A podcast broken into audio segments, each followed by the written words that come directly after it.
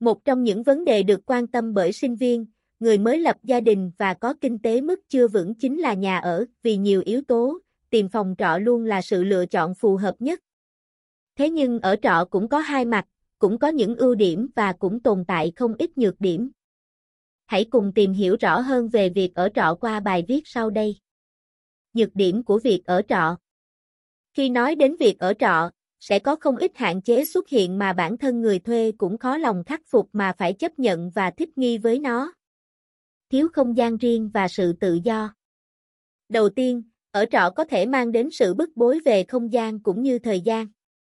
Trong bài viết chỉ đề cập đến phòng trọ chứ không phải căn hộ. Căn hộ thuộc một hình thức nhà ở cao cấp hơn và nhiều tiện nghi hơn rất nhiều so với phòng trọ. Khi thuê phòng trọ, các căn phòng thường có diện tích nhỏ, vừa phải, đôi khi là quá nhỏ so với mức không gian mà chúng ta cần. Vì thế, nếu ở một hoặc vài người thì không sao nhưng sẽ rất khó khăn nếu tổ chức tiệc hay các buổi họp mặt có đông người.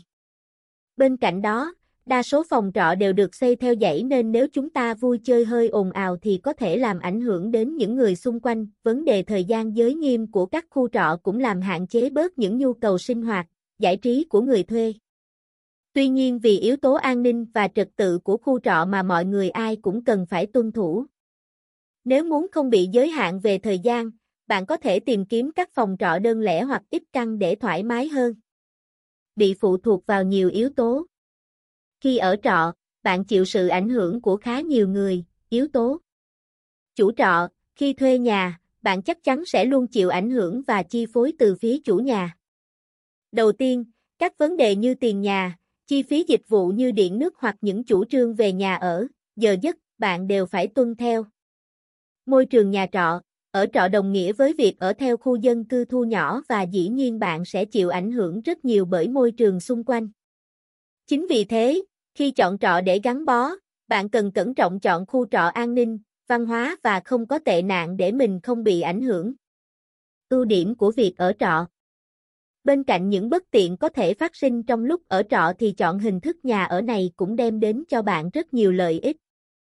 Chi phí cố định và tiết kiệm Chi phí nhà trọ thường là cố định và ít biến đổi, các chi phí kèm theo như tiền điện nước hay cơ sở hạ tầng thường nằm trong mức kiểm soát và cũng không quá nhiều.